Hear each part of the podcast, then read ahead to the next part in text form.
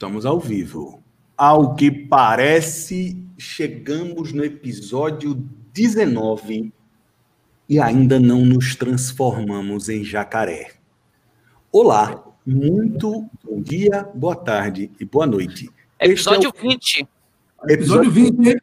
Episódio 20. Este é o Povo de Humanas, um episódio, vigésimo episódio deste podcast desgraçado que provavelmente é o pior podcast que você já viu.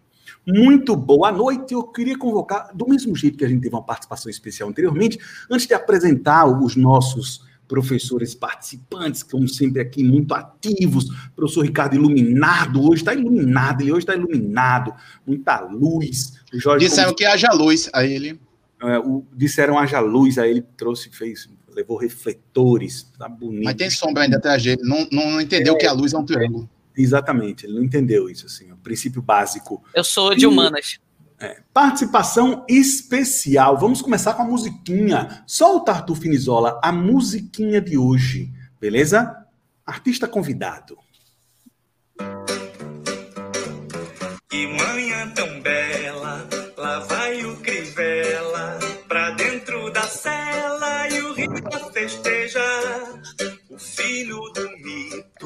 já tá bem aflito, pois seu veredito também vai chegar.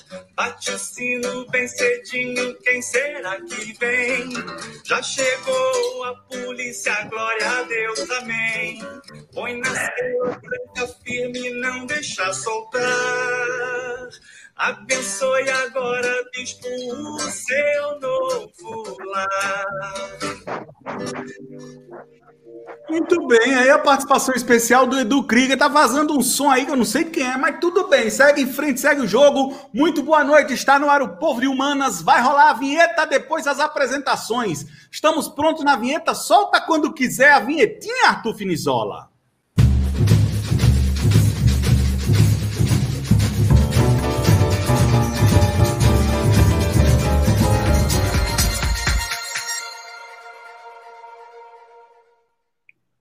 Está no ar o Povo de Humana, seu podcast de comentários. Salve, salve! Canário. Comigo, arroba prof. Canário aqui. Comigo, Ricardo Correia, nosso querido professor Ricardo. Hoje não tem Roberto Carlos, mas tem podcast Povo de Humanas para todo mundo alegrar o Natal aí da galera. E o nosso amigo Jason Chanchão, além de Jorge Lobo e Arthur Podcast na técnica. Boa noite, Chancha, tudo certo? Tudo 100% melhor do que mereço. Já roubei a frase do Jorge para que ele não fale isso como todas as vezes ele fala. Aí agora eu passo para o Jorge já para deixar ele sem frase de apresentação. Boa noite, Jorge. Sem frase de apresentação, Aí eu fico mudo. Passo para o Ricardo porque o Jorge não tem frase de apresentação. Essa foi sensacional, já começamos bem. Salve, Ricardo. salve, meus amigos de Copa, meus amigos de Cruz. Estamos agora aqui encerrando o ano. Crivella, Cadê o prefeito? Estamos sem prefeito, estamos sem governador no estado e na cidade do Rio de Janeiro, uma cidade autônoma por completo. Viva o Rio de Janeiro! Quem tem duas coisas, Viva o Rio de Janeiro! Tem duas coisas que mais prendem nesse país. Uma hum. é pensão alimentícia e a segunda é ser prefeito ou governador, ou governador. do Rio de Janeiro. Exato. Diz que a frase do momento é assustador é, isso, Alexa, assustador. governa o Rio. Você viu essa? Alexa, Governa o Rio, por favor. Vai ser presa também, Alexa. Vou Viu o xingamento. Aprendendo Alexa. Meu Viu o xingamento. O pessoal diz assim, ó. Boa noite, Marquinhos. Vai prefeito do Rio. Boa noite para você que espera esse podcast que hoje foi mais atrasado do que a Secretaria de Cultura de Alagoas para destinar a verba do auxílio emergencial para os artistas alagoanos e ainda destinou errado. Pense, imagine a confusão, meus amigos, que eu nunca vi um negócio desse. Enfim, o edital mais esculhambado do auxílio cultural no Brasil. Futebol, início de férias e conhecimento. Marquinhos, um grande abraço. É isso. frente, ok? Olha só. É, vamos, o nosso podcast, para quem não está ligado, é Enem Educação Notícias Entreter. Dimento. Exatamente. Leitura, esporte e no final a gente fecha com aquela nota de repúdio porque é preciso manifestar ódio para ser famoso nas redes sociais. Trava na beleza, para a gente poder começar para rolar um print. Trava na beleza? Começamos com notícias do Exame Nacional do Ensino Médio. Professor Jason Chanchão. Gente, boa noite mais uma vez. Uma notícia que saiu aí no site de, na seção de educação da UOL e que é de conhecimento e muito importante para todos os nossos alunos, que é a grande maioria, acredito eu, baseado em nenhuma análise que eu fiz da maioria dos nossos ouvintes. Enem, é, cartão de confirmação estará disponível a partir do dia 5 de janeiro, mais conhecido como a primeira terça-feira do ano o INEP, Instituto Nacional de Estudos e Pesquisas Anísio Teixeira, informou hoje que o cartão de confirmação da inscrição do Enem será divulgado no dia 5 de janeiro. O cartão possui o número de inscrição, data, hora, local das provas. Então, além disso, nessa matéria informa datas sobre o Enem. Relembrando, o Enem será no dia 17 e dia 24 de janeiro, suas aplicações do exame impresso. Dia 31 de janeiro e 7 de fevereiro, a aplicação do exame versão digital. E dia 24 e 25 de fevereiro, a reaplicação do exame para as pessoas que não puderem fazer, atestaram por Covid ou qualquer outra, outro problema que teve no dia da aplicação da prova, professor Tainá.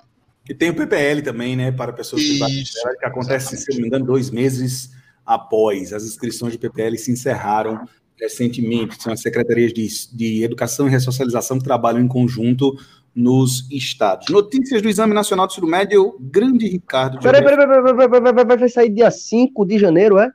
É. Eita, dia 5 de janeiro tem uma coisa muito importante, além nada. do, do. Nada, absolutamente nada importante. Nada. É só... se você se você nascesse, se você tivesse a oportunidade de ter nascido no dia 5 de janeiro, qual a única pessoa desse podcast que você não queria ser? Jorge Lobo. Pois é, gente, dia 5 de janeiro é aniversário desse lindo professor de história, mais branco que um fantasma aí, professor Jorge Lobo. Eu já estou lhe desejando parabéns e é isso.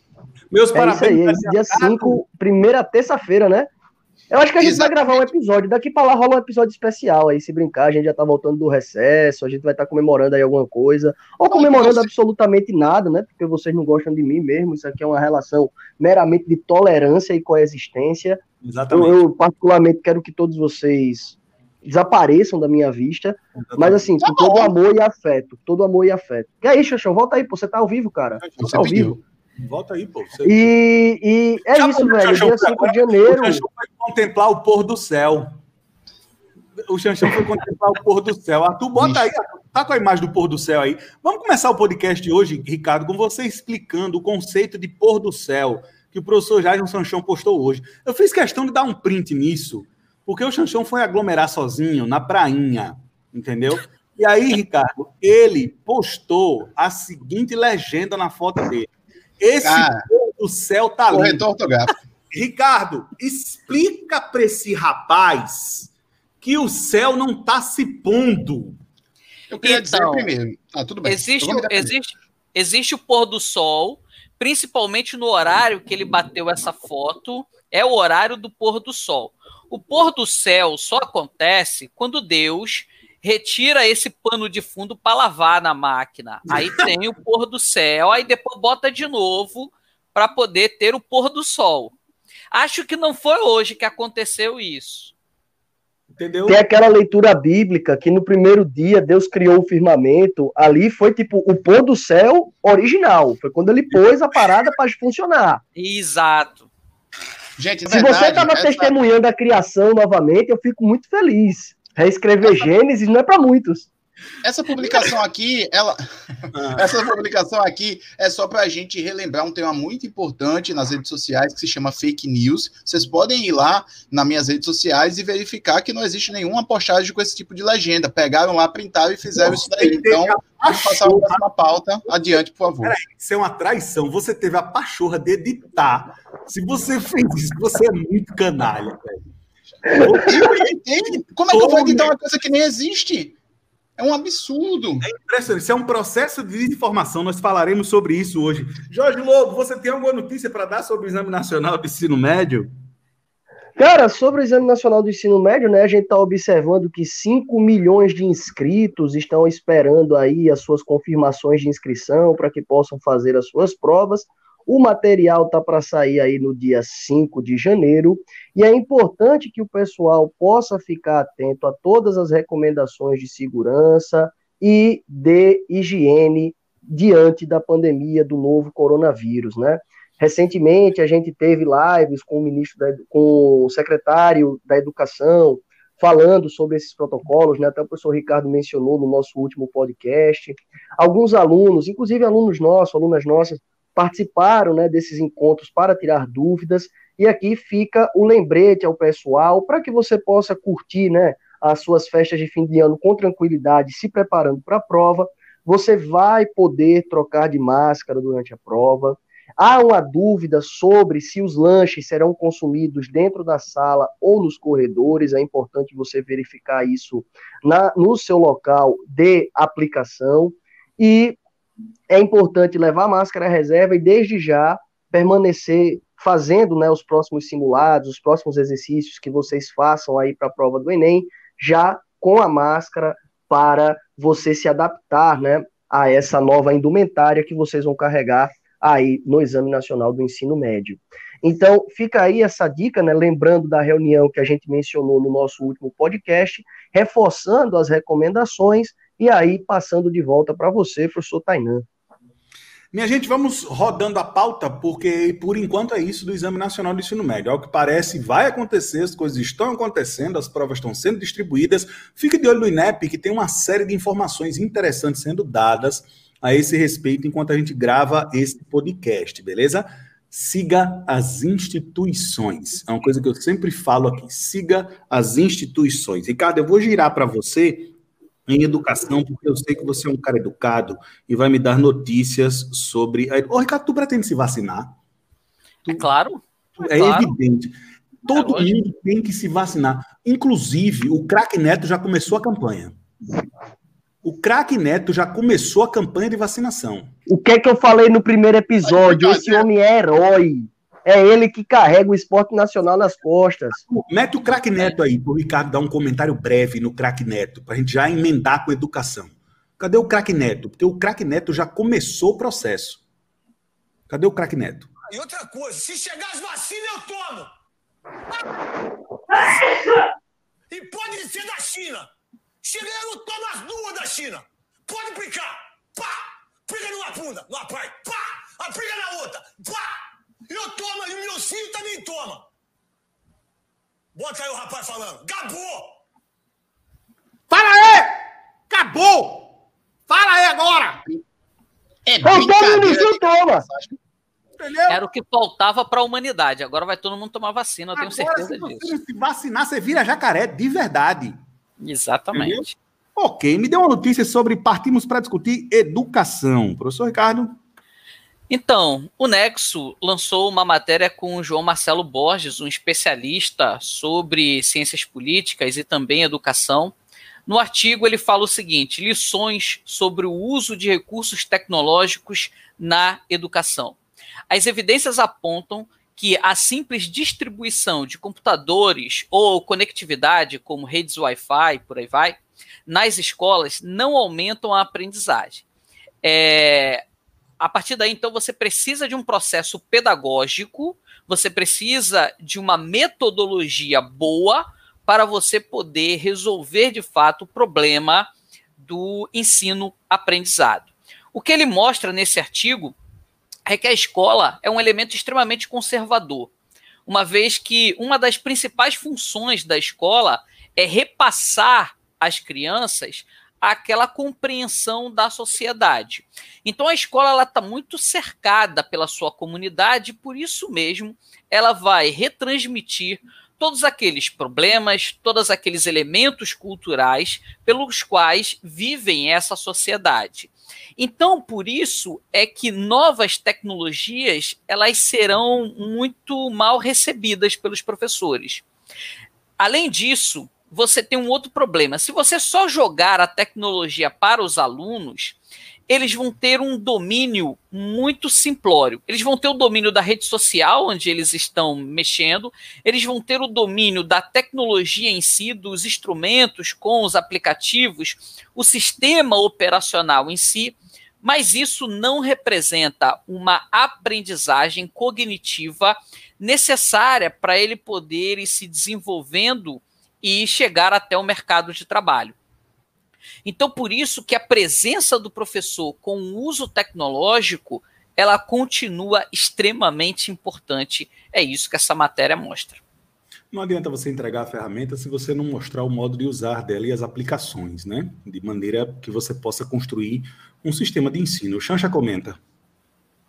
É, falam muito assim que. Hum, eu, eu quando entrei na, na educação, eu ouvi muito, principalmente na, no início, quando fui fazer estágio lá, é, eu via que havia uma resistência muito grande, principalmente dos professores mais antigos, com relação a, ao processo de ensino e aprendizagem e a utilização de novas tecnologias. E eu fui ensinado por esses, nesse estágio, e não por, não quero culpar os professores, faz parte de uma educação que nós temos, que a tecnologia é o inimigo do professor, que o celular é o inimigo do professor dentro da sala de aula, é, que a gente vivia para combater é, a atenção dos alunos. Tinha professor que chegou para mim dizer o seguinte: ó, ó, meu filho, você tem mesmo certeza que quer ser professor? Eu dizia, tenho. Então, uma das coisas que você tem é que você vai ter cinco minutos de atenção dos alunos, porque em todo o resto eles estão utilizando é, os celulares. Já trabalhei em colégios, por exemplo, antes da pandemia, evidentemente, que tratavam o celular também como inimigo. E uma das coisas que nós temos que aprender, eu acho que a pandemia ela veio com esse. Veio, trouxe isso. Se teve um ramo que modificou, que vai modificar e que vem modificando, é a educação. Então, a utilização das tecnologias, não só dos celulares, mas principalmente, eu acho que isso que você falou, Tainá, e Ricardo também, é importantíssimo. Não adianta só dar o meio sem fazer instrumentação, sem explicar corretamente. Nós, nós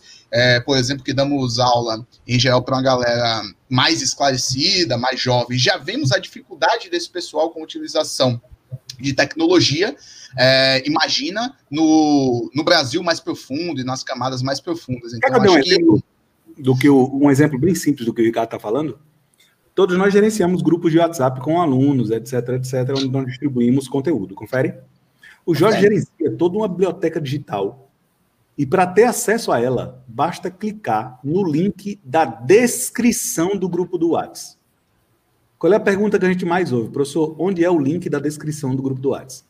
Quer dizer, usar o WhatsApp é uma coisa, usar o WhatsApp para estudar é outra coisa. Eu não sei se vocês lembram do tempo do CD-ROM, minha gente, das coisas que aconteciam em sala de aula. Eu acho que só eu e Ricardo somos desse tempo aqui, que o Xanxão e o Jorge são mais jovens nesse sentido. Mas você lembra, Ricardo, que, que quando estava aquela febre de CD-ROMs educacionais, dava, para os alunos CD-ROM, o que é que eles faziam com CD-ROM? Como não tinham um uso prático e efetivo disso, os alunos começavam a jogar aquele negócio feito um frisbee. Então, assim, foi um, um tempo interessante. Houve também uma época de uma espécie de corrida por tablets, lembra? A corrida pelos tablets. Vou botar meu filho numa escola que distribui tablet. A questão é o jeito de usar. Não é isso, meu irmão? Encerra o ciclo aí, Ricardo, desse comentário, por favor. Então, é, várias escolas, inclusive vários professores, são contra o uso dessas ferramentas em sala de aula. Mas eu quero também apresentar um outro trabalho que agora no doutorado é, eu fiz uma leitura. Teve um grupo de psicólogas da PUC do Rio Grande do Sul que desenvolveu um, um, estudo em duas escolas de uma mesma classe econômica social, uma classe média alta. Uma escola aderiu aos smartphones, pegou, liberou o smartphone para os alunos, podem usar em sala de aula, Wi-Fi liberado, e a outra fez o contrário. Bloqueou absolutamente tudo, era proibido levar smartphone para a escola, se levasse tinha que ficar fechado, é, é, desligado e tal. E no final do ano, o desempenho dos alunos foi praticamente o mesmo, tendo usado essas ferramentas ou não. O que mostra para a gente é o seguinte: os alunos, e aí vocês acabaram de falar isso, os alunos não estão preparados para o uso dessas ferramentas como ferramentas educacionais. Essas ferramentas elas servem para distrair pessoas que já são distraídas mas dificilmente eles vão utilizar essas ferramentas como elementos educacionais. Dois, os professores, por sua vez, é, se sentem um pouco incomodados e inseguros com o smartphone na sua sala de aula. Três, os pais não sabem educar os seus filhos ao uso correto dessas tecnologias em relação a tempo, em relação à diversão, em relação à educação, em relação até mesmo à exploração de pesquisa, que seria essencial para esses alunos. Eles não sabem explorar adequadamente. Então, diante de um cenário de uma sociedade que não consegue observar essas tecnologias como ferramentas e instrumentos educacionais, nós estamos diante de fato de escolas que não saberão usar, porque a sociedade ela não sabe usar. E é isso que esse artigo ele está apresentando. A tecnologia em si, na mão dos nossos estudantes, na mão de estudantes pobres, você pode colocar Wi-Fi em todas as escolas públicas, isso não resolve absolutamente nenhum problema. O problema está na estrutura como a nossa sociedade ela está formada, o problema está nos, nos é, sistemas educacionais extremamente rígidos, fechados, quadrados, que não permitem de fato uma autonomia aos professores para que eles possam desenvolver as suas pesquisas em cima dessas ferramentas educacionais. Então, tudo isso vai gerar um atraso. Mesmo diante de uma evolução tecnológica, nós temos um atraso. É interessante perceber também, só para fazer um, um, contraponto, como processos educacionais vão acontecendo nas redes e depois a ciência vai buscando entender o impacto deles, né? Porque hoje você tem fenômenos interessantíssimos no próprio YouTube mesmo, que é os vídeos hashtag estude comigo, que você faz uma live, tipo um streaming de jogo, só que é uma pessoa anotando no caderno e a câmera perto do caderno, e isso bomba no YouTube de um jeito, as pessoas estudando pelo YouTube, só acompanhando a anotação do outro. Tem também o fenômeno dos studygrams, a volta da caligrafia manual. Só que até que ponto isso pode ser usado como ferramenta pedagógica? Essa é uma discussão interessantíssima. Jorge, Tainan, falar... Tainan, deixa eu só te cortar um pouquinho. Uma Por coisa favor. é reprodução do conhecimento. Sim. Outra coisa é a geração do conhecimento. Os studygrams, as caligrafias, elas reproduzem algo que já foi criado. Então, muito provavelmente essas aulas e tal, elas são aulas de revisão.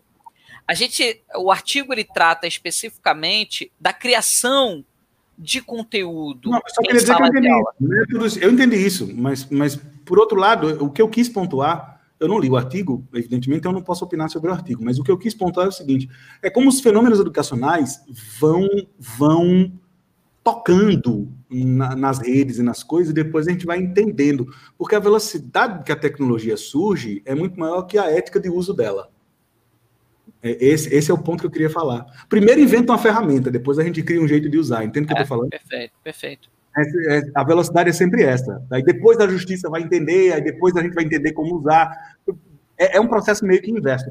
Mas eu queria salientar uma coisa aqui. Eu sempre acreditei que a maior tecnologia do mundo, eu acho que é porque eu trabalho com escrita, né? E aí, para escrever bem, você precisa da sua cabeça, lápis e papel. Então, talvez a maior tecnologia do mundo ainda seja lápis e papel. Ricardo, você tem alguma coisa para falar sobre o Exame Nacional do Ensino Médio? Eu cortei você, sobre Enem. Confere? Confere. Eu, eu, na verdade, eu peguei uma reportagem do Estadão, que é mais uma reportagem daquela que você chama de, de caça-clique, é, alguma coisa assim, né? Clickbait, caça-cliques, que é o que Isso, é o que mais, exatamente. Mais então, aí saiu uma reportagem hoje dizendo o seguinte: hoje, 23 de dezembro de 2020, reta final para o Enem. Ainda dá tempo de estudar? Esse é o título da reportagem do Estadão, um dos maiores veículos de comunicação do Brasil. Reta final para o Enem, ainda dá tempo de estudar. Vamos, Aí, aplicar obviamente... outras, vamos aplicar em outras circunstâncias, em outras circunstâncias. Reta final para o concurso da Polícia Federal, ainda dá tempo de estudar? É, pois é, cara. Então, tá assim, é, tudo depende, na verdade, de qual é o objetivo da pessoa.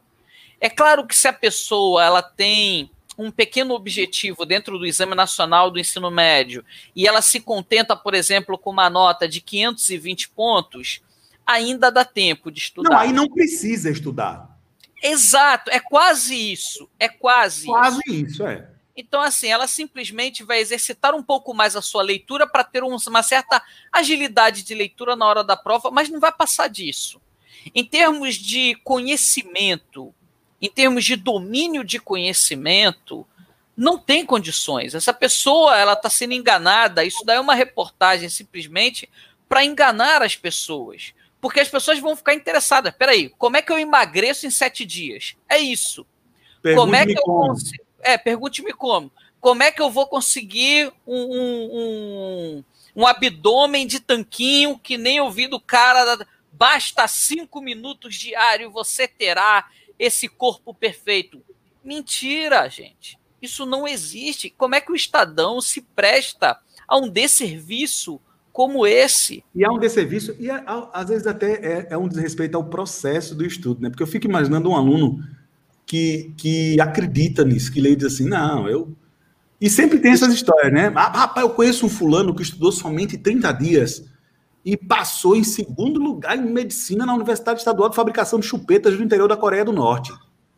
É, isso, isso, é, isso é interessante, acontece também muito, pegando um pouco que vocês estão falando, esses exemplos assim meio esdrúxulos, acontece muito com ciências humanas. Não sei se Ricardo e, e, Jorge sofrem isso, mas na sociologia, que todo mundo respeita a sociologia enquanto ciência, mas todo mundo quer so ser sociólogo. Aí você fala sobre uma tendência social, porque a sociedade ela tem tendências, não existe uma regra imutável na sociedade. Você fala sobre uma tendência, alguém levanta a mão e diz, mas, professor, a minha tia ou seja, as pessoas gostam mais da exceção do que da regra. Porque, assim, o que, o que que pega uma, uma reportagem dessa? Pega o desesperado, que infelizmente não conseguiu se programar e estudar ao longo do ano, o cara pensa, agora, será que ainda dá tempo?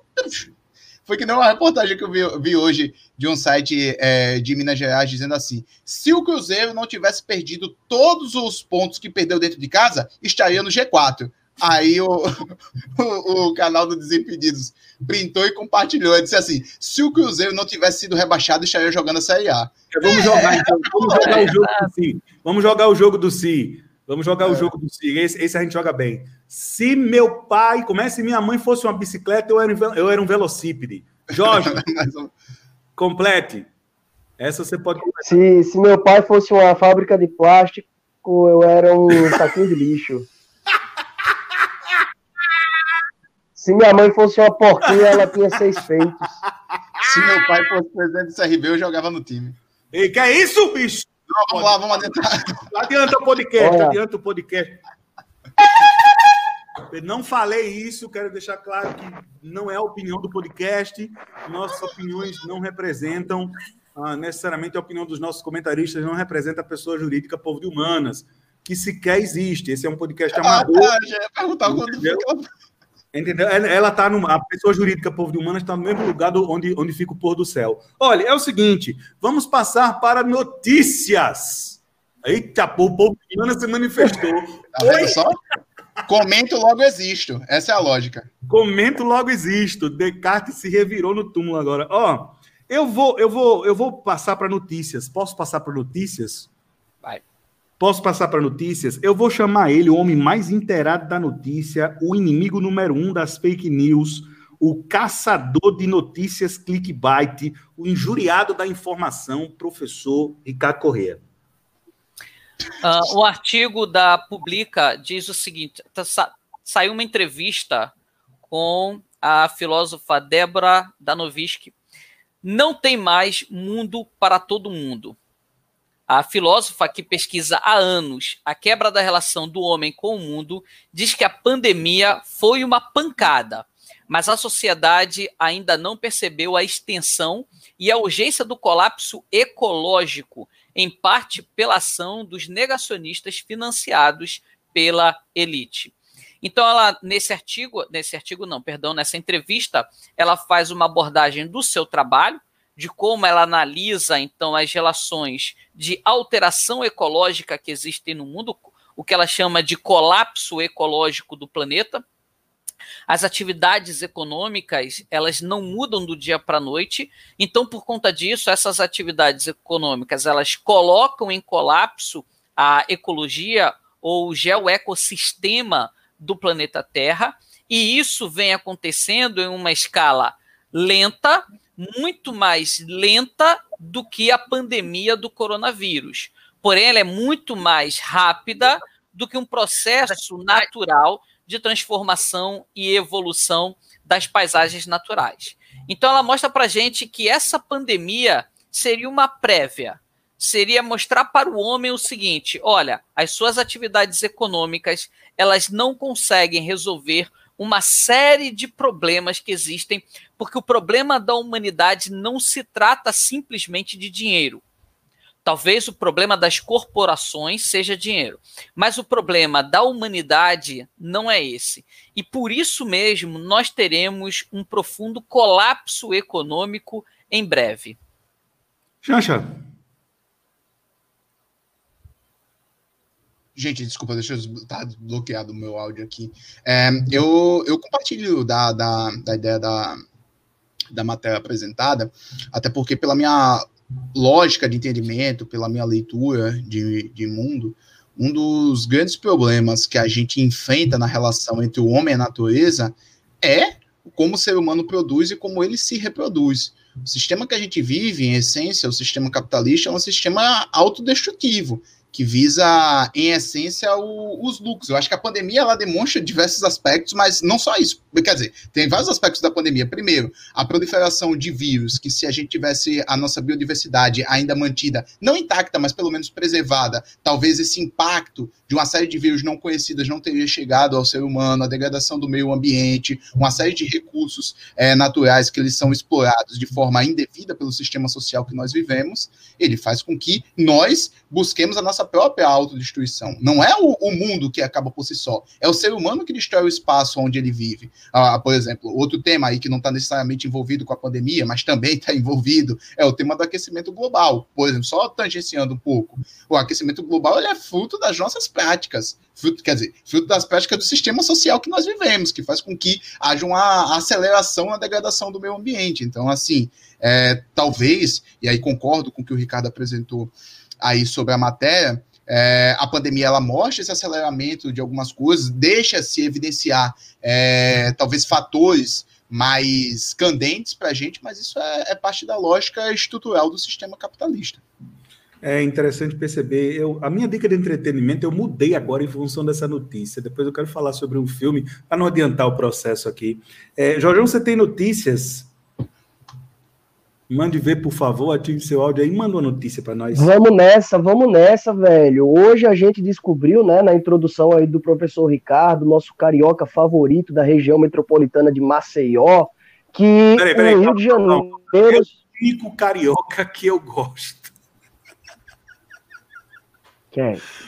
Porque já estão vendendo vacina. A cidade está cheia de turista, qualquer um pode quebrar essa perna no meio da rua já estão vendendo vacina falsificada em Madureira. Confere, Ricardo. Já estavam vendendo faz confere, tempo. Não só confere que estão vendendo a vacina, como dizem que a aplicação é gratuita. Eles fazem a aplicação porque conhecem. Bicho, eu adoro. Mas tá certo, cara, aqui. Ah, é isso, velho. Meu irmão, não existe PROCON. É o direito do consumidor respeitado. Comprou a vacina falsa, já injetou. Entendeu? Não tem isso, não. Ô, eu peguei mais... meu cartãozinho de vacina e escrevi vacinado pro Covid. E tem que colar colou, negócio... tá ligado? Ó, lei básica do capitalismo. Se tem quem venda, tem quem compre. Então, meu irmão, se estão vendendo, estão comprando. Mas, Jorge, continue, por favor. Bom, vamos lá com alguns problemas aqui na conexão. O Rio de Janeiro, essa cidade maravilhosa, 40 graus aí de sonho e desejo e paixão. O Rio de Janeiro, além de ser né, a primeira capital brasileira, está vacinando toda a sua população aí, começando pela periferia, o que é mais importante. o que é mais importante aqui. Preocupado com os de Não começou, né? Esse Exato, governo, é. esse sem prefeito! E sem prefeito! E movimentando a economia informal, que é melhor ainda. Nem a experiência, nem a experiência é, da Comuna de Paris foi tão popular como esse autogoverno do Rio de Janeiro. Deixa, a Comuna da Tijuca, ó, pô, 10 a 0 derrubou o prefeito, derrubou o governador. E o que, é que a esquerda brasileira andou fazendo? Nada. Ciranda. Nada. Ciranda. Aí, beleza, a notícia que eu queria dividir aqui com meu amigo Xanxão, que foi ele que me deu essa ideia. Paulo, atrapalhar a eleição do Boulos, foi isso que a esquerda brasileira fez. Queria lembrar uma frase da, do podcast passado, da nossa ouvinte, como é o nome dela, Ricardo? Que lembrou muito bem. Carol? Carol, Chanchão pé frio, tá ligado? Chanchão atrapalhou a eleição do. Mas, Jorge, desculpe, sua notícia. O. Xanxa vai fazer uma escala em São Paulo, vai derrubar o Bruno Covas, vai ter um impeachment em dois dias, alguma coisa assim, tá ligado? Impressionante o homem. Ó, mas, mas uma, coisa, uma, coisa, uma coisa interessante, falar de cassação aqui na, na nossa democracia é, é vendaval, né? Dia vai, dia vem, tem um prefeito sendo caçado, tem um governador sendo impeachmentado. Esse ano vocês não lembram, né? Que a gente tirou muita onda do Wilson Witzel, mas além dele, o governador de Santa Catarina também sofreu um impeachment, não foi? E agora a gente tem o prefeito do Rio de Janeiro, Marcelo Crivella, apenas nove dias para o final do seu mandato, após ele ter sido expulso por uma derrota acachapante nas urnas, né? No último pleito, ele foi preso. A desembargadora Rosa Helena Pena Macedo Guita determinou a prisão do Marcelo Crivella aí do, do, do PRB, né? Do, do PRB, prefeito do Rio de Janeiro, por considerar que a sua liberdade era prejudicial às investigações de um grande esquema de corrupção que, surpresa para ninguém aqui presente, estava com a sua sede no Poder Executivo, nesse caso agora, do município do Rio. Só para atualizar, ele conseguiu prisão domiciliar, mas a justiça. Conseguiu mandou... no mesmo dia. No mesmo dia, mas a justiça mandou cortar a internet, mandou cortar tudo. Beleza? Da casa. A ideia é que ele fique preso de maneira incomunicável, porque tem uma rede. É, vocês seriam capazes de chutar o número de dinheiro que essa investigação acredita que foi lavado? Vocês têm esse número? Bicho, o Rio é surreal, cara. Meu irmão. É. Lá não, não, é nem o dinheiro real que rola, é um outro dinheiro chamado surreal. São 6 bilhões de reais. 6 bilhões de reais. Rolou um silêncio aqui, porque tá todo mundo querendo ler essa legenda aí. Maravilhosa que o Arthur colocou. Muito obrigado, Arthur. Desconcentrou todo nada, mundo. É bom quando passa essas coisas não combinadas, assim, que a gente fica sem entender o que tá acontecendo, tá ligado? Gente, eu juro que eu não pensei que fosse o Jorge, eu É, é tudo assim, ó. É tipo, a- é, vai trocando o pneu do carro com ele andando. O bom, o bom desse podcast abastece o jato no ar, meu irmão. O bom desse podcast é isso. E o Arthur deve estar comendo enquanto coloca essa legenda. Por isso que ele não tá aparecendo. É, só no julgamento. Só no julgamento. No comando de, DJ Isola. é não é pra quem tá comandando aí a história. É, vocês não manjam das coisas. não os comentários, os comentários aí da galera é que você é que vocês vão ler. Eu vou soltar um comentário aqui para vocês, ó, para prestar atenção. Manda aí. né? Falta um comentário aí. Não fala mal do meu RJ, não. Pelo contrário. De jeito nenhum. Se o Carol, Xanxão Todo, sai o poder pertence ao povo. Sai daí, Carol, ainda dá tempo. Corre, corre. Essa mensagem é para os trabalhadores da Guanabara. Senhores, se ninguém tiver mais notícias, eh, alguém tem. Ricardo, você quer chamar mais uma notícia ou posso passar a pauta? Não, tô, hoje eu tô leve, hoje eu tô Hoje live. você tá leve, porque você é um homem que vem carregado de notícia. Ah, eu queria lembrar uma coisa. falar, deixa eu falar uma coisinha rapidinho. Por favor. O, textinho que eu botei aí era uma fala do Crivella, né? Então eu vou abrir aspas e falar aqui, né? A fala do Vai. Crivella foi: Eduardo Paz vai ser preso. E digo isso com o coração partido. E vai porque cometeu os mesmos erros de Cabral e Pezão. Ele vai ser preso. Ironia, né? Ô, louco, dia 1 de janeiro tem posse. Por isso que eu sempre digo, desde quando o Cabral botou os dois pés aqui no Brasil, isso tá dando errado. Mas eu posso falar só uma coisinha? Eu não, Não, duvido cuidado, nada também, não. Como é? Tá certo. Eu não duvido nada também, não, viu? Gente, mas é impossível frase governar o Rio de dele aí- Janeiro. Essa frase dele aí pode se concretizar, sim. É um profeta, viu? É um profeta, o cara é um missionário. É possível que no meu aniversário, quando a gente estiver fazendo o episódio especial 21, aniversário do Jorjão, Forever 21, né? O nosso episódio Forever 21. Como é A Forever o gente Forever 21, 21 episódio. Jovem. Alguém sabe o que significa gíria de jovem?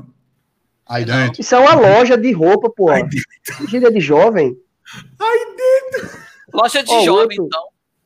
Gente, É, loja de jovem, pô. Pra sempre 21. ó, Você passou dos 21, tem 21 anos atrás, ou mais. Eu pensei que era 21% de desconto, mas tudo bem, segue, segue. Não, não. Quantos anos você faz? Lembrando que depois daquela nossa viagem ao Recife, quando o Xanx iniciou participação na ONG, o Galo não subiu e a ONG acabou. Ô, louco! Xaxão é pé frio já há muito tempo, olha aí, ó. E ele foi E ele foi pra zoar. Ô, gente, assim, Presidente- aniversário, né, essas homenagens aí vocês vão fazer também no aniversário do Ricardo, eita, do, do, do Jorge.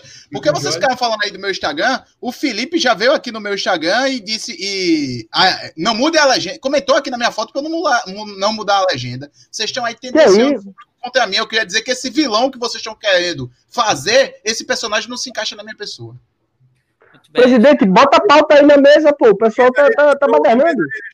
a mesa registrou o processo de Vossa Excelência? Registrou Bem, o pedido? bem. Podemos continuar com a pauta? Vossa Excelência, o vereador Ricardo Correia, eleito pelo Partido dos Flamenguistas sem prêmio Puscas, poderia, por favor, poderia, por favor, me dar uma dica de entretenimento, já que o Arrasca não ganhou o prêmio Puscas? Posso sim. Um filme de 1989. Ah, para com isso. Pô, um filme lindo. Foi lançado ontem. Sociedade dos Poetas Mortos. Ah, meu irmão, sessão da tarde aqui, é? Idealização da Isso- vida isso é um- do- isso é um capitão, meu clássico, capitão. Me, me arrepio todo só de falar o nome do filme. Sociedade dos Poetas Mortos, um clássico. Um professor que chega a uma escola extremamente conservadora, começa a mexer com o cérebro dos seus alunos, transformando esses alunos em pessoas cada vez mais felizes, e essa é a missão do professor. Eu sempre que eu entro em sala de aula, eu subo na cadeira, eu faço uma festa, é uma alegria só com os meus alunos. Canta música? Pessoal, Canto música e tudo por mais. favor, por favor, um minuto de silêncio em homenagem à, à, à morte da educação com essa mentira que Ricardo Corrêa contou agora. Exatamente um minuto. Ó, a, a, A gente não consegue é- arcar um minuto de silêncio em horário nobre, não, irmão. Horário nobre, pai. Os patrocinadores estão aqui em cima da gente. Olha, olha os patrocinadores. Continuando. A mentira não é sobre o filme, a mentira é eu na sala de aula. Feliz, feliz, Feliz. feliz. Eu não tenho como. Eu gosto de educação, eu não gosto de aluno. É, o Ricardo- é o Ricardo diferente, é diferente. Bom dia, professor. Bom dia, professor Eli. Bom dia por quê? Bom sete horas da manhã, ninguém dá bom dia. Sete horas da manhã, ninguém dá bom dia. Bom dia pra quem? Meu dia não está bom. Já o Chanchão não é assim, não. O Chanchão é brother. O Chanchão é Ah, brother. você achar qualquer coisa. Chanchão é qualquer coisa. Vamos em frente, dica de entretenimento. Jorge Lobo, você tem uma dica de entretenimento aí? Eu tenho uma dica que tá no Netflix. Me desculpe aí recomendar dois desenhos da mesma plataforma, os dois sendo com classificação etária 18 mais. Entretenimento Você adulto. vai, é? né? Não, não, não é entretenimento. É, é adulto. adulto. É anime pornô? Mas, Você entendeu mas errado. assim, nada, nada proibido, tá? ligado? Nada, nada que é imoral, ilegal ou engorde. Se é 18 mais, é adulto. Entretenimento É verdade, é verdade. Mas é o seguinte, é um desenho chamado Midnight Gospel, que é sobre um apresentador de podcast. Então, aí o nosso nosso camarada da Podosfera. Ah, é um desenho animado que teve a sua direção de arte, né, conduzida pelos mesmos responsáveis do daqueles desenhos Hora da Aventura, né, do Cartoon Network. Então eles pegaram o podcast de um cara, o Duncan Trussell, que é um podcast que fala sobre morte, sobre a, sei lá, metafísica, sobre Pesadão, Deus. Esse podcast Cara, é é só só tema cabeça e as animações elas remetem a uma psicodelia, é uma coisa bem interessante e uma direção de arte fantástica, porque o podcast, eu posso dar um spoiler aqui, né? Ele vai explorando as questões existenciais sobre a vida e a morte, porque isso está diretamente relacionada à vida do protagonista. Então, o Duncan Trussell, o apresentador, ele vai chamando especialistas em diversas áreas. Tipo, ele chama um cientista sobre o cérebro, um neurocientista. Ele chama uma galera que trabalha com necrotério, que trabalha com mortos. E ele vai tirando as dúvidas que ele tem sobre a morte. E é interessante de assistir para saber o porquê ele está fazendo Ó, isso. É bem bacana. Eu vou girar a dica de entretenimento, vou pro Jason e depois vou pro Arthur, porque pela segunda semana seguida, tu acredita que tem alguém batendo na porta aqui. Então, meu irmão, roda pela, de novo. Ah, então isso quer dizer que Se você não voltar, a gente fica preocupado. viu, irmão? Para você atender a porta. É 100% profissionalismo aqui, esse, esse podcast. Veja, sou eu que estou falando, aparece o Jorge, o Zé Gotinha ali atrás. É isso aí, gente. Nós estamos aqui para É entender ao vivo, é ao vivo. Gente, só, a minha dica de entretenimento é um documentário também da plataforma Netflix chamada Wanderlust, Navegar é Preciso. Não sei se vocês conhecem, meus companheiros aqui de, de, de, de bancada, sem existir a bancada. É um, docu é um documentário, não, uma série, desculpa, muito legal. Assisti, eu lembrei dela esses dias, porque até com, comentei sobre isso. Uma aluna perguntou sobre o tema da monogamia e perguntou exatamente, perguntou se, o, se os seres humanos se o ser humano ele é monogâmico por natureza. E explicando um pouco sobre isso, eu lembrei desse documentário. Esse é o documentário que trata sobre esses dois personagens principais. Eles são casados há mais de 20 anos. Ela é terapeuta, ele, eu não lembro exatamente qual é a profissão dele.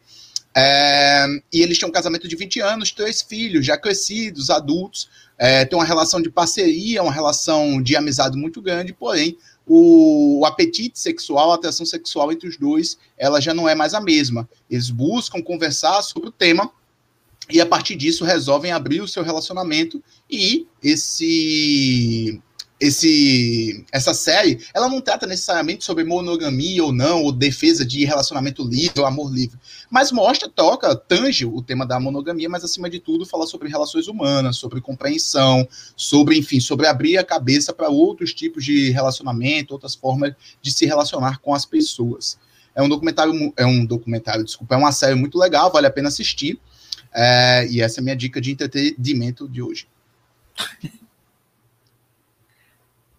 Eita, tá, tá mudo, professor! Aê! Viu mudo, Zé Gotinha? Ainda tá, tá mudo, mudo, você. Tá mudo, você Ai, tá mutado. Mudo. Mutaram mudo. o presidente, olha. Bem que, Ai, que mico. Bem que a gente podia fazer isso, mutar o presidente. Ai, que mico. É Agora, é, melhor, é melhor, é melhor pagar o mico do que ser mito, né? É, é. é bem melhor. Agora, deixa eu contar uma coisa para você. Acaba de chegar uma barca de comida japonesa aqui na porta do curso, de onde eu tô. Foi eu também. E evidentemente, evidentemente, não era para mim. Eu sabia que era comida. Eu não sabia que tinha sido é, errado, né? Não era para mim, tá ligado? Tá a barca desse tamanho. Senhoras e senhores, Peço perdão por, por, por, por não ter desativado. Minha dica de entretenimento é Elysium, o filme, pegando o gancho naquilo que o Ricardo falou.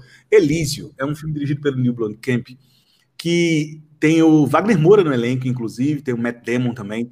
E a história gira em torno do seguinte: a humanidade acabou com a Terra, transformou a Terra numa espécie de campo de trabalho para os pobres, para os operários. Vai chamar o Capitão Nascimento para matar os pobres tudinho. Ai, ai, meu Deus do céu. É Tropa de Elite 3 no espaço, né? Mas não, é Elysium. E aí, Elysium é um nome de uma, de uma plataforma, de um satélite que é construído, que é uma espécie de planeta satélite, como se houvesse um planeta onde tudo é perfeito e para o qual só vão os ricos. E as pessoas saem da Terra para trabalhar em Elysium, algumas pessoas e outras ficam gerando os recursos para Elysium com o que restou da Terra. Entendeu? É um filme muito legal. Aliás, os filmes desse, os dois, dois filmes desse cara são sensacionais: Distrito 9 e Elysium. E aí eu acho interessante que a galera assista aí essas, essas ficções científicas do diretor. Se eu não me engano, ele é sul-africano, Neil Blomkamp. Beleza? Bom, quem é que falta da dica de entretenimento? Arthur Finizola. Fala, garoto. Fala, garotas. E aí? Tudo certinho? Assessorias? Primeira dica, ó Primeira dica é essa daqui, ó. Klaus. Né? Minha, minhas dicas são natalinas hoje. Então, a primeira dica aí é Klaus. É um filme do ano passado, 2019. É um desenho, na verdade, uma animação aí do Netflix, né?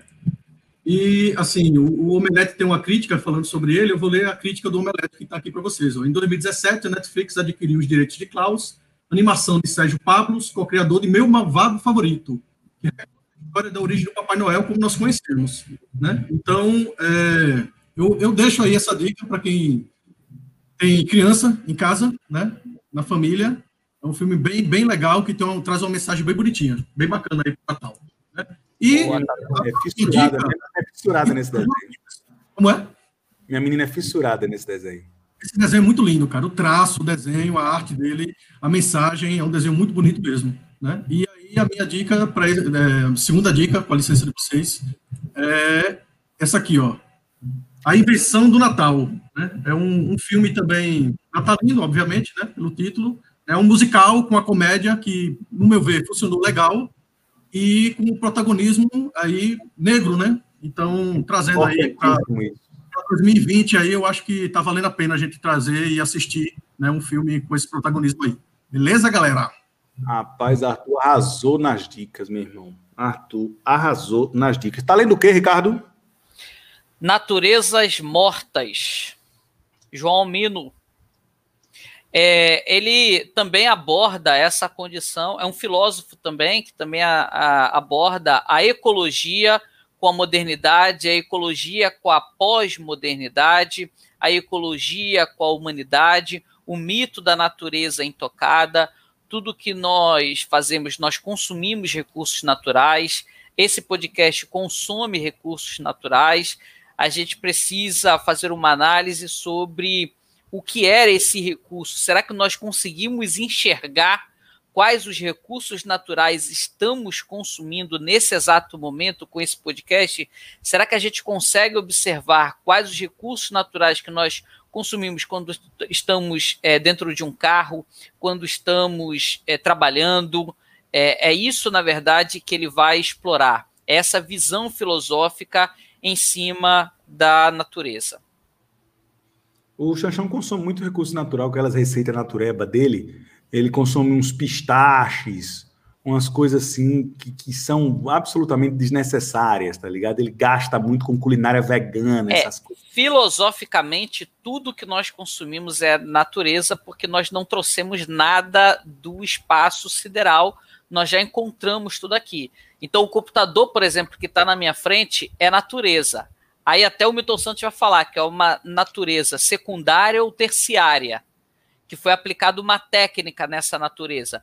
Mas esse computador que está na minha frente é todo ele recurso natural, é tudo natureza o que eu estou vendo assim aqui. Assim como não existe também a ideia de jogar fora.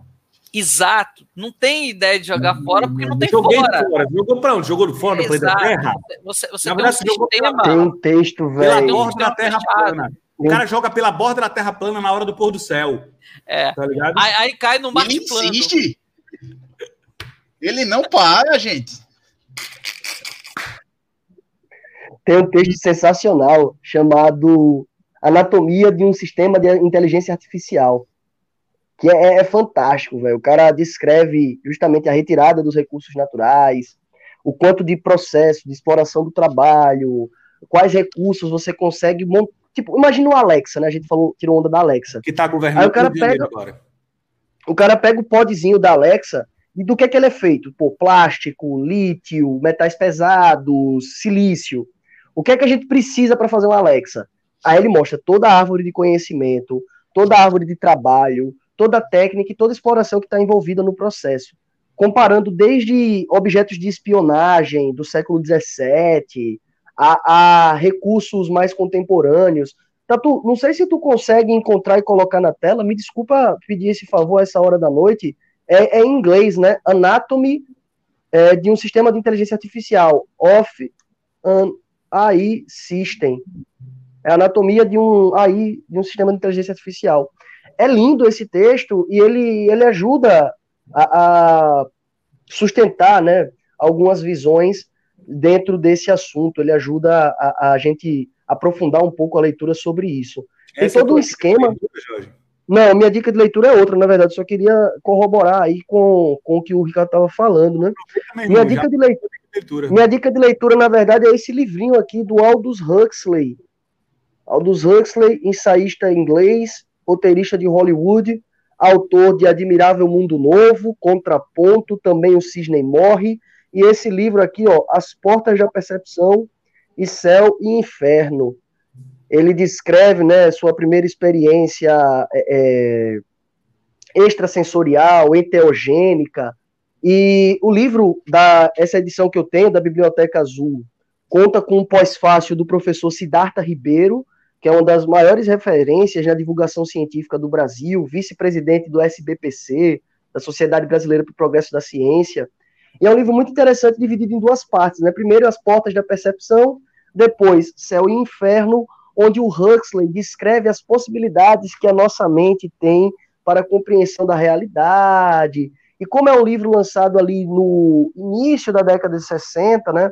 final da década de 50 para o início da década de 60, ele é vanguardista para diversos movimentos, para a geração beat, ele é vanguardista para a geração do Verão do Amor de 67, quase tudo que a gente entende hoje sobre sociedades possíveis no futuro, distopias e o potencial da mente humana, a gente deve muito ao Huxley, que além de escrever Admirável Mundo Novo, que é uma obra conhecida, pelo menos de nome, por muitos dos nossos ouvintes e telespectadores, eu recomendo aí As Portas da Percepção, Céu e Inferno. Muito bacana. Minha dica de leitura, beleza? Manda o link, tem que ajudar na produção, passa. Reclamou aqui o povo de humanas. Tá na hora, irmão, na hora. Mandou o link, Jorge. Eu, eu, eu contar uma situação rápida para colocar uma, a minha dica de, de leitura. É, quando minha filha está com cinco anos, quando ela tinha cerca de dois anos e meio, dois anos no carnaval, assim, não, quase três, minto. A, ela ganhou um concurso, não é que ela ganhou um concurso, houve uma festa fantasia de criança e nós vestimos a cora de Pequeno Príncipe. E ela ficou, meu irmão, a cara do Pequeno Príncipe desenhado, porque a fantasia ficou perfeita e tudo mais. E o perfil oficial do Pequeno Príncipe no Instagram postou a foto. E aí começou uma discussão. Menino, menina, menina, menino, menino, menina, menino, menino, menino, menina. E aí um livro que me ajudou a, a, nessa, nessa fase interessante, me ajudou a entender como a sociedade lida com, com, com crianças e como eu poderia melhorar isso, esse entendimento para saber lidar, é isso aqui, ó. Shimamanda Ngozi Adichie. É, tá, meu, meu, meu fundo tá, tá tirando a, a, a, imagem, né? Para educar crianças feministas. A capa é verde do livro, beleza? para educar crianças feministas, um manifesto. Então fica a dica de leitura, é um livrinho, ó, fininho, ó, pequenininho, tá vendo, ó? Pela Companhia das Letras, beleza? O efeito do fundo tá Já tá vou, já vou emendar com você aí, ó, a minha dica de leitura também é um pequeno manual, é esse daqui, o livro da Djamila Ribeiro, pequeno manual antirracista. Não sei se chegaram. Esse livro está entre os 10 mais vendidos da Amazon no Brasil. É um livro bem bacana, já tinha lido. Comprei agora. Você sabe, Xaxã? Comprei agora para minha para minha coleção.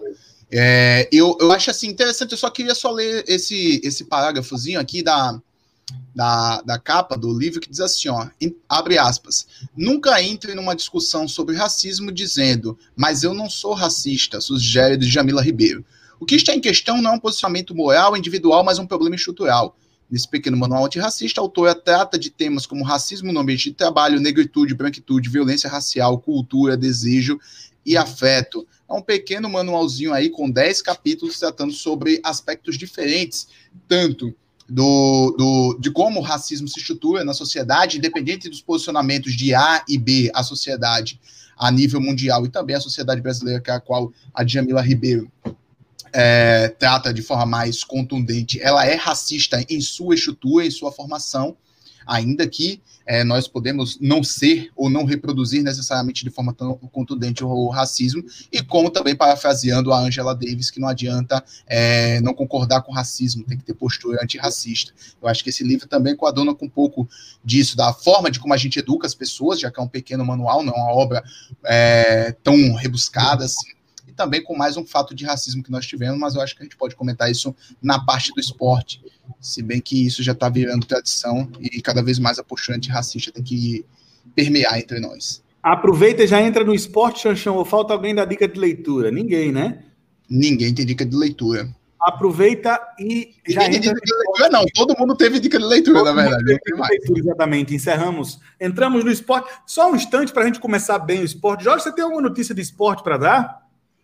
Eu não tenho nenhuma notícia, na verdade, mas eu queria que vocês observassem que o grande campeão de sumô de Yokozuna do Leste, né, o Haku Rosho, ele está pesando 151 quilos. Ele pode não ser o mais pesado lutador de sumô da categoria, perdendo para o Terunofuji Haruo, de, este, do, de Mayagashira do Leste, porque ele pesa 173 quilos. Mas o Haku Rosho foi o segundo mongol da história a chegar ao posto mais alto do sumô. Eu queria que vocês reconhecessem isso. Eu queria não só reconhecer isso, como corroborar isso. E minha notícia do esporte é essa também. O Raco é um sujeito muito importante, é o Pelé do sumô. E o sumô é um esporte que a gente acompanha bastante e é muito popular, assim como o xadrez.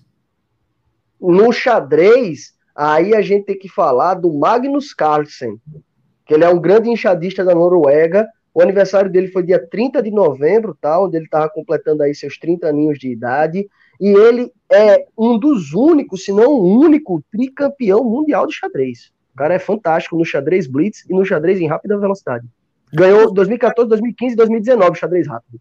Professor Ricardo, eu vou deixar você continuar, por favor, com as notícias desse esporte que eu não gosto, nem o Chanchão gosta, que a gente deixou de gostar, é chamado futebol, que a gente não tem razão para gostar disso. Ainda Bom, bem que ele sabe... vai voltar. Você sabe muito bem que eu não falo sobre futebol, falo sobre o Flamengo. Uma vez que eu não gosto de futebol, eu gosto do Flamengo. É, o Chechão mencionou aí uh, um fato racista que aconteceu no jogo Flamengo e Bahia pelo Campeonato Brasileiro. Um atleta do Flamengo é, foi chamado de negro pelo, pelo um jogador do Bahia. É, na Europa, o jogo parou o jogo não teve prosseguimento. E no Brasil, continuou-se o jogo. E mais absurdo ainda foram as conversas que aconteceram dentro de campo. Como, por exemplo, o Mano Menezes, que era treinador do Bahia, que virou para o Gerson e falou para ele: Você está agindo de malandragem. É, essa expressão malandro, malandragem, ela é muita, muito usada assim para descaracterizar o negro como um trabalhador, como uma pessoa eficiente. É sempre alguém tentando. É, o negro ele sempre é visto como uma pessoa tentando se dar bem, tentando se aproveitar de uma situação. E eu acho que é, essa frase do Mano Menezes para o Gerson, ela, ela é tão racista como também foi a frase dita pelo jogador do Vitória. Não, não só essa. Nenhuma... Digamos, digamos que, para a gente ser sucinto e não, não estender muito esse debate, digamos que os estados vazios e os microfones abertos não fizeram muito bem a alguns treinadores. E o Mano Menezes ele se enquadra nessa categoria. Em compensação, fez bem a outros, como o Fernando Diniz, por exemplo. Mas no caso do Mano Menezes, os impropérios são, são fortes. Mas, por favor, Ricardo, continue. É, então assim, e também tem agora uma reclamação de xenofobia por parte de um jogador do Flamengo com o jogador do, do, do Bahia, que é colombiano, venezuelano. Ele é, ele é o que, o Xinchão? Se não me engano, é colombiano, mas vai falando aí que eu vou pesquisar aqui. Pronto, ele é colombiano. E aí também agora tem é, uma, uma, uma ofensa xenofóbica acontecendo nessa partida. O que mostra claramente para gente é como nós estamos diante de uma sociedade extremamente preconceituosa em todos os sentidos, em todas as escalas. Ele é colombiano, só a título de informação. Ele é colombiano. Eu, eu licença na fala do, do Ricardo. Eu vi aqui, Ricardo, que estava lendo agora aqui, é, no, no Globo Esporte, né? Laudos encomendados pelo Bahia apontam que Ramires não chamou Bruno Henrique de seu negro. Não, não. Segunda, não é o segunda... Bruno Henrique. Peraí, peraí, peraí, só um minutinho. Não é o, o Bruno Gerson. Henrique. O Bruno Henrique seria o segundo. É, foi o Gerson. O Gerson não hum. tem uma imagem mostrando isso. Porém, quem conhece o Gerson, e eu não estou falando que eu conheço ele pessoalmente, quem conhece o Gerson dentro de campo e quem viu cena a cena, quadro a quadro o que aconteceu, o jogador simplesmente passa pelo Gerson, o Gerson se revolta e se transforma profundamente. Poderia continuar rolando o jogo, havia ocorrido simplesmente um empate do Bahia. Então, se o Flamengo jogasse a sua bola, poderia ainda correr atrás de uma possível vitória. No entanto, o descontrole foi tamanho que o Flamengo toma mais dois gols em sequência. O Gerson ele fica muito pilhado, muito nervoso ao que tudo indica, realmente aconteceu.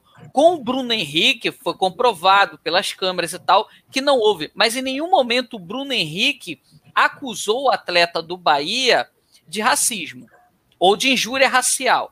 Quem fez as acusações, inclusive foi até a delegacia, foi o Gerson. É aí desse que eu estou falando. Certo, agradeço. Inclusive, o depoimento dele, ele fala até isso, né? Eu nunca vim na Câmara para reclamar, né? Para falar sobre isso. Se eu estou ouvindo agora.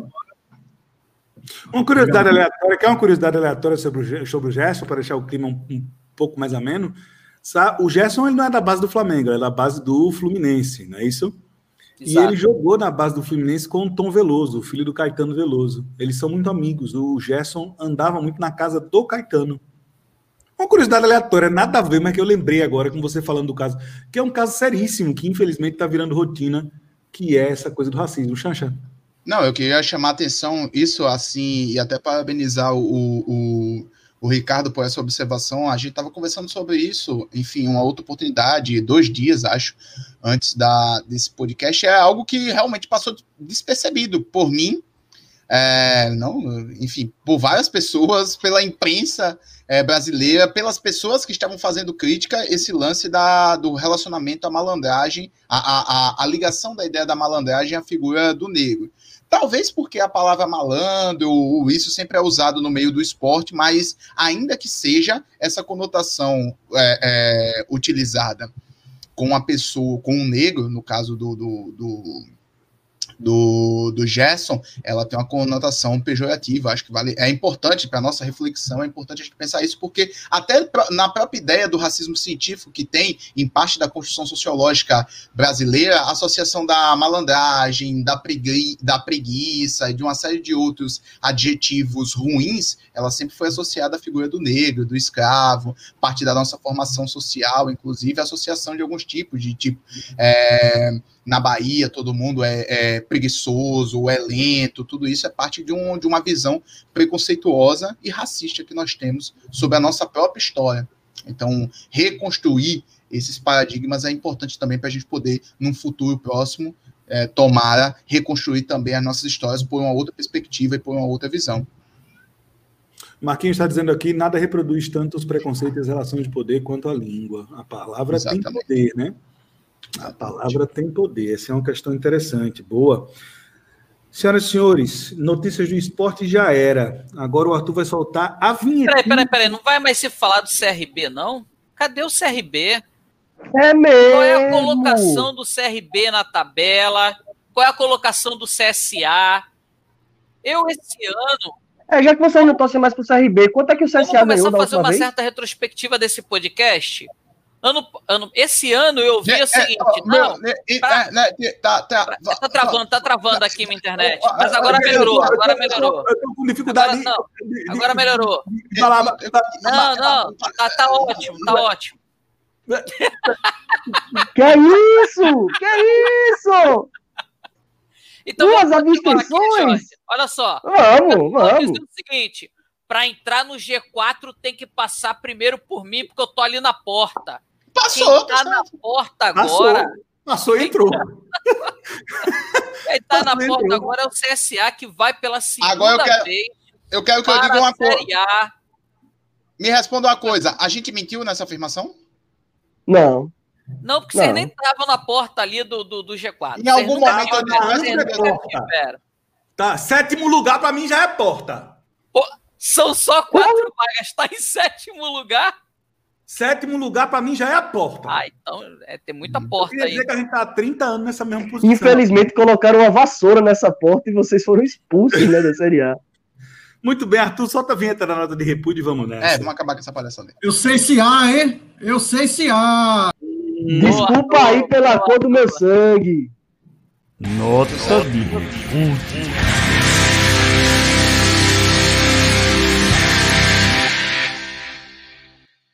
Muito bem, eu quero eu ver quem me Eu me transformo no primata quando toca essa, essa vinheta, velho. Comece, dê a sua nota de repúdio, jovem.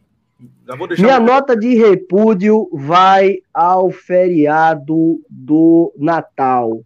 Porque muitas pessoas estão usando aí o nascimento do JC como uma desculpa para se aglomerar, mas não é a hora de fazer isso. Então, se você... Oi, do JC, pô.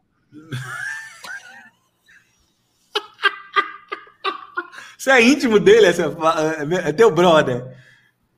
É, ele, é, ele, é nosso brother, tipo, ele é nosso irmão, tá ligado?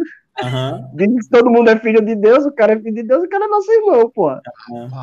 Não sei, nunca conheci, mas disse que ele morreu por mim, então tamo junto. Agradeço. Não usem o aniversário. Não use o aniversário do sujeito para aglomerar. Fique em casa. Mantenha aí o distanciamento social, tá certo? Não vacila, os casos estão subindo, beleza? O Natal de 2021 vai ser muito melhor, vai ter dois perus, vai ser fantástico. Vai ter dois perus, vai ter dois tender, vai ter duas tias perguntando cadê a namoradinha. Mas se você comemorar o Natal esse ano, corre um sério risco do Natal do próximo ano ser extremamente amargo. Então, comemoremos a distância, vamos aí manter o distanciamento. E minha nota de repúdio vai ao Natal, especificamente o Natal de 2020.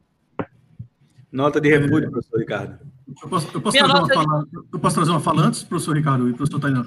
Pode, claro. É, aproveitar essa fala aí do, do Jorge, né? Assim, uma mensagem que eu acho bem bonita da, do JC é amar o próximo como a si mesmo, né? E eu, eu, eu venho reparando esse ano um, um, uma atitude tão simples de amar o próximo, que tem muito cristão que não está percebendo, é usar máscara. Uma atitude tão simples de botar aqui no rostinho, sair na rua de máscara, né? Tomar cuidado com as pessoas na rua, né? Uma, prestar atenção que eu posso ser um agente transmissor desse vírus e acabar matando mais de uma pessoa por conta disso. Então, assim, é, já que estamos nesse tema natalino, que circula essa energia né, de, de Jesus, assim, né, que o pessoal está dentro dessa atmosfera, eu acredito que esse Jesus ele tem que nascer, para quem é cristão, ele tem que nascer dentro do coração. Então, o Natal serviria para os ensinamentos que esse mestre, que as pessoas reconhecem como mestre, deixou, ele tem que nascer dentro do coração e se colocar em prática. Então, eu acredito que a questão não é deixar de celebrar o Natal. O Natal tem que ser celebrado, mas tem que adaptar essa celebração para poder continuar mantendo essa energia de amar ao próximo como a si mesmo. É um ensinamento básico. É o básico do básico. É, desejar para as pessoas boas não festas, então. Eu acho mais justo. Não boas festas, mas boas não festas. Ricardo Corrêa, sua nota de repúdio. Minha nota de repúdio vai para a ausência do especial Roberto Carlos esse ano, porque o Roberto Carlos não sabe o mal que ele está fazendo para as minhas tias, para a minha mãe. Então, Roberto Teve Carlos. Não, especial do Roberto Carlos, não foi ontem? Ele estava em Jerusalém, pai. Você, você errou, pai. Ele estava em Jerusalém? Foi ontem? Não era foi, hoje? Deveria ser hoje o especial foi, de Roberto Carlos. É uma dupla, Mas foi reprise ou foi novo? Acho que foi a reprise, então. Foi porque ele, ele, ele, ele tá respeitando o distanciamento. Tá, Mas Jerusalém ele podia é fazer. ele podia fazer uma live na casa dele. Caralho, o Jorge. Teve um bicho que para chegar em Jerusalém andou por 40 anos no deserto. Viu? Deixa quieto, andou 40 anos no deserto, foi complicado. Sua nota de repúdio, Jason Chanchão, já foi? Minha nota, minha nota de repúdio ela vai junto com um pedido de ajuda, uma, uma súplica de, de ajuda aqui para vocês. Eu, eu, eu, eu boto esses negócios aqui, eu fico desconcentrado. Eu quero ler e quero falar ao mesmo tempo. Eu não tenho essa habilidade. Mas, o máximo que eu aprendi na minha vida de professor é conseguir escrever e falar ao mesmo tempo. Ler e falar não dá. Até a Carol tá colocando nota de repúdio agora no nosso podcast, ó. Minha nota de repúdio vai para o Ricardo Corrêa, que esquece de avisar. Coisa sobre... de carioca, que toma o poder e derruba as autoridades. Exatamente. Isso aí é negócio disso aí é conspiração carioca nesse podcast. Chancha nota de repúdio. Minha nota de repúdio são a todas as lojas de brinquedo dessa cidade, as quais eu entrei em contato e nenhuma delas tem o, o Cebolinha, que é o único que falta para completar a, desculpa, o Cascão único para completar a, a coleção da Turma da Mônica da minha filhada, que é uma das maiores fãs da Turma da Mônica da última semana. Então, Alô, Maurício nota... de Souza, patrocina nós, pai. Exatamente, minha nota. E quem puder me ajudar aí, depois manda uma mensagem para mim, onde eu posso comprar, encontrar. No dia que você foi comprar, estava chovendo? No dia que Entendeu a piada? Entendeu? É Entendeu? isso. Ah, não, é, ah, não. Isso. É isso. É esse humor que o brasileiro gosta.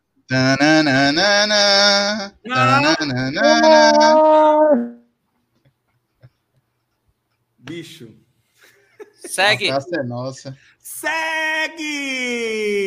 Senhoras e senhores, minha nota de repúdio vai para tapioca. Especificamente. É, é o que, Tainan? Eu acabei de comprar dois sacos de goma de tapioca para ouvir isso de você. É a pura chalaça. O repúdio vai para globalizar demais a tapioca, meu irmão.